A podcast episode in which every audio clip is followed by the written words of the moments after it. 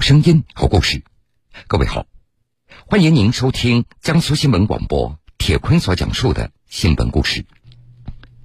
前不久，在共青团中央宣传部主办的第六届网络青年晚会上，九零后台湾女孩四零分享了五年前来大陆寻亲的经历。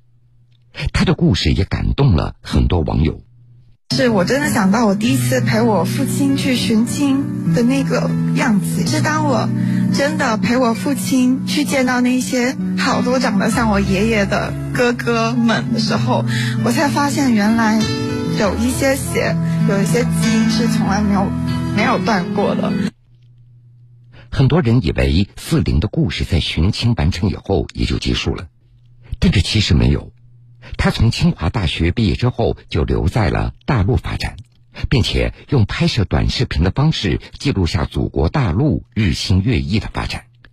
按照四零的说法，四川在他的心中是一个非常有感情的地方，因为小时候就听过关于四川的很多故事。在他读大学本科的时候，父亲曾经生过一场大病，爸爸在生命垂危的时候感觉到非常后悔和遗憾。因为他没有能够替爷爷回过一次四川老家，看着病床上的父亲，四零暗下决心，一定要替父亲找到家。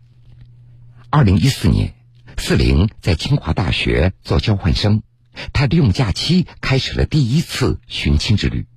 他想偷偷的给爸爸准备一份生日礼物，帮着爸爸找到在四川的老家。四零在地图上来查找爷爷当年所留下来的家庭住址，并且询问四川的同学，但这城市发展的非常快，四零他知道的信息又非常少，所以当时没有能够寻找成功。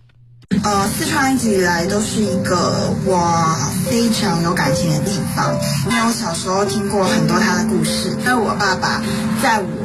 本科时期的时候生过一场病，然后他在卧病在床的时候，觉得自己很后悔事情，就是没有替我爷爷回家看过一次。在我二零一四年在这里当交换生的时候，那时候想要就是帮我爸爸回家一趟，但是我是真的失败。虽然这一次没有能够帮着父亲完成他的心愿，不过四零他把九寨沟美景用照片和文字记录下来。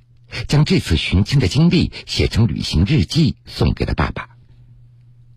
二零一六年，四零来到清华大学读研究生，这次他坚定了寻根的信念。二零一七年，四零的父亲写了一封信，让女儿寄给有关部门。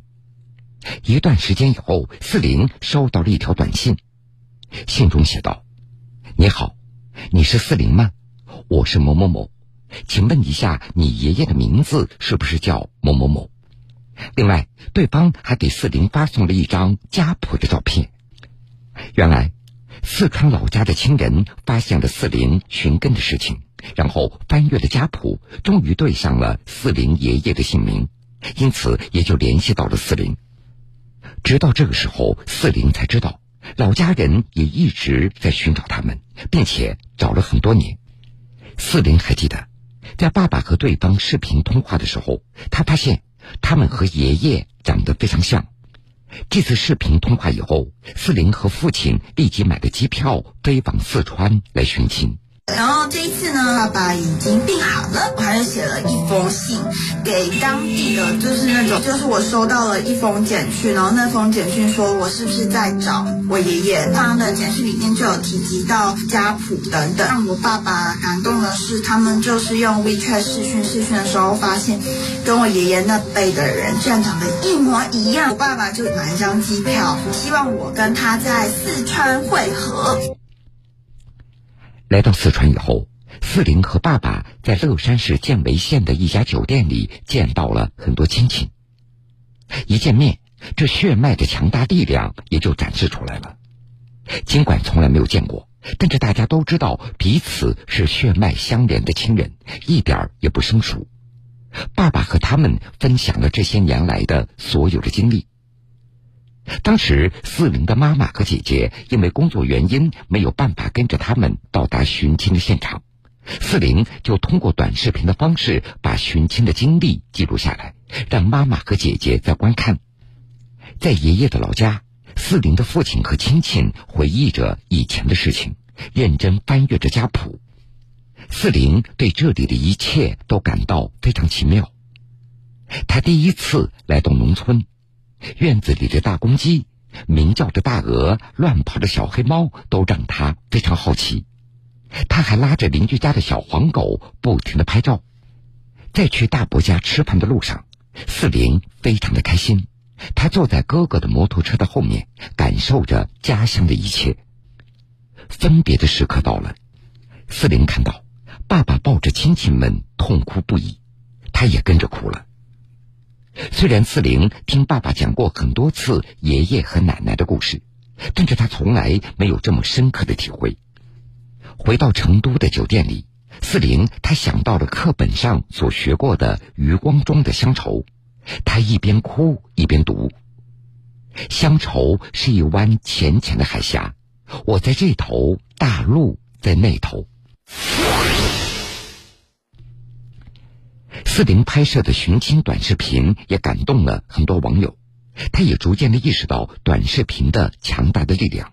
开始拍摄大学校园生活当中的一些短视频。在读研究生的时候，四零他发现了一件有趣的事情，很多网友把他的短视频的账号当成了许愿池。高考之前，有同学说：“四零，我明天就要高考了，但是最近的学习状态不怎么好，你能不能给我一些鼓励呢？”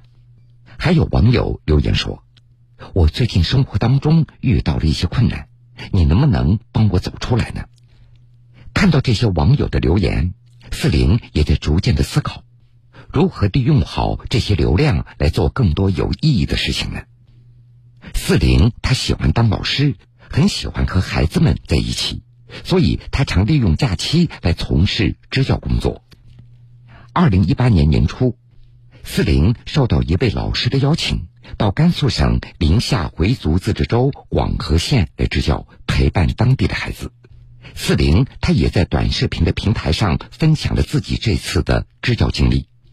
来到这座小县城以后，他发现市容市貌超出了他的想象，路面干净整洁，夜景非常的漂亮。这里的市容市貌其实超乎我想象的干净哎，晚上这边还会有一些就是特别设置的灯，所以它的路上整个看起来看夜景街景是很漂亮。二零一八年春，四零处在毕业的实习期，他每周四都会挤出时间到北京的一所小学来教学。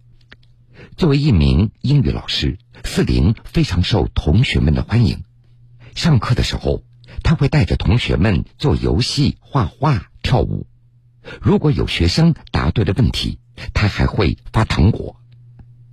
四零有一次让学生们画自己心目当中的老师，有的同学画的形象就是他，并且还在画中写道：“姐姐，我喜欢你，感谢你陪伴我们度过快乐的每一天。”看着孩子们的字，四零非常开心。没有想到自己做的事情竟然给孩子们留下了如此大的影响。每天上完课，四零的声音都会沙哑，不过他感觉非常满足，认为这一天里做的事情非常有意义。尤其是每次离开的时候，一些小朋友就会紧紧抓住他的衣角，依依不舍。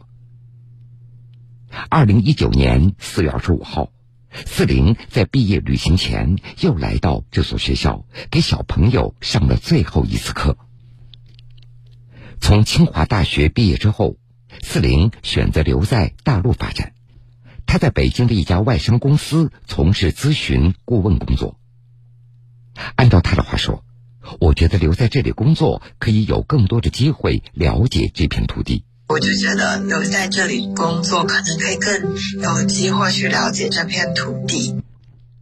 二零二零年十月，四零再次来到他曾经支教过的甘肃广河县，他发现这里已经盖起了新的小学，小朋友也都可以用普通话和他交流了，孩子们的奖状也越来越多了。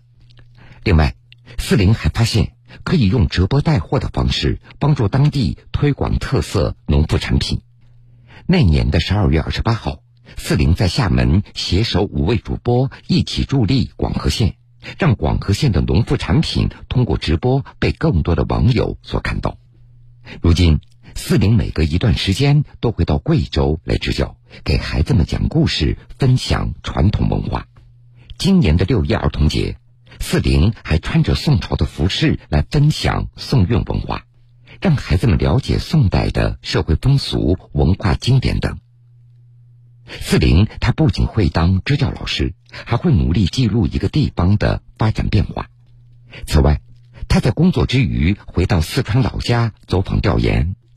他以学姐的身份，与清华大学的学弟学妹一起走访当地村民，调研当地的产业。今年五月，四零还到江西省赣州市于都县的和丰镇。